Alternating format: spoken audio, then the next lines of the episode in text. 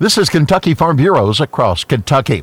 Bourbon County Farm Bureau received the Top County Award in Membership Category 2 from KFB for 2021. John Hutchison says they work to promote ag. We go to schools. We put material in the schools. We're big on promoting, so we're at the county fairs, the festivals. We show what you know what we're about. And it, you know, it's about ag. There's a lot of interest in it now through this COVID thing. I mean, people are more aware of where their food's coming from. The county also offers a grant program to keep ag growing. They'll fill out an application. It might be for some continued education for a farmer. If there's a need, the youth can apply for that to start their farming operation.